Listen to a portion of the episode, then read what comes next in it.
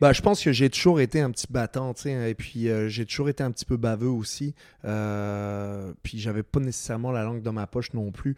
Mais euh, tout ça, tu sais, puis je dis ça, mais euh, tout en étant respectueux, respectueux de mes, euh, de mes coéquipiers, de, de, l'équipe en place, c'était vraiment sur la glace l'adversaire.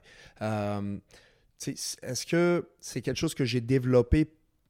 Je, pense qu'en jouant junior majeur à Chicoutimi, j'ai amélioré cet aspect-là. Puis par la suite, professionnel, j'ai mis l'emphase.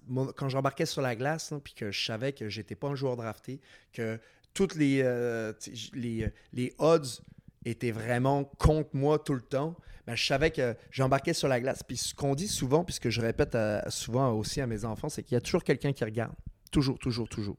Puis, euh, que tu que- puis là, je- quand j'étais à Midget 3, il y avait quelqu'un qui regardait ou Midget 2A pour me- m'amener avec les Saguenay de Chicoutimi. Puis ça, euh, ça- c'est toujours comme ça. Il y a toujours quelqu'un qui te regarde ou même ton coach euh, qui va parler en bien de toi. Fait que ça, ça a toujours fait partie de, euh, de, mon état d'esprit.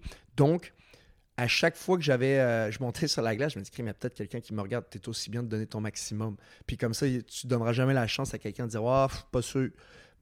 Mon éthique, je voulais que mon éthique de travail soit jamais en question, puis je voulais jamais que quelqu'un travaille plus fort que moi. Euh, puis euh, je, vais te, je vais te le dire un petit peu plus tard comment je faisais. Puis